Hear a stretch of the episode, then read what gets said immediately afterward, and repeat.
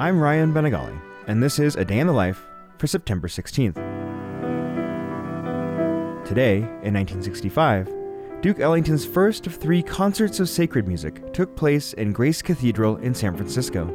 This concert was part of a Festival of Grace in celebration of the then recently completed building. Although today the festival is regarded as a landmark event, in 1965 many were outraged. They were scandalized by the thought of the performance of jazz from the altar. Regardless, the concert took place, and the radio station KQED recorded the event for posterity.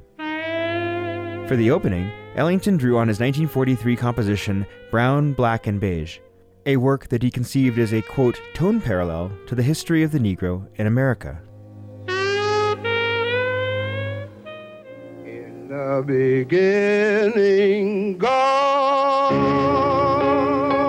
The six syllable phrase, in the beginning, God, which are the opening words of the Bible, appeared repeatedly throughout the concert, woven into the rhythms of each piece, even when the words themselves were not heard. Tell me it's a truth. An unknown singer, now known as Queen Esther Marrow, made her public debut at this concert.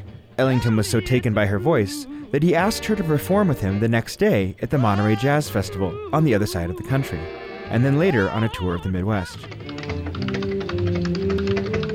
The concert came to a close with a tap dance performance by Bunny Briggs, accompanying the piece David Danced Before the Lord.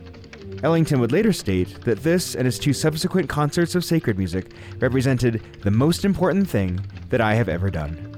And the rest, as they say, is history. A Day in the Life is a production of Critical Karaoke, brought to you by the Idea Space at Colorado College, exploring ideas through the visual arts. Find out more at criticalkaraoke.com.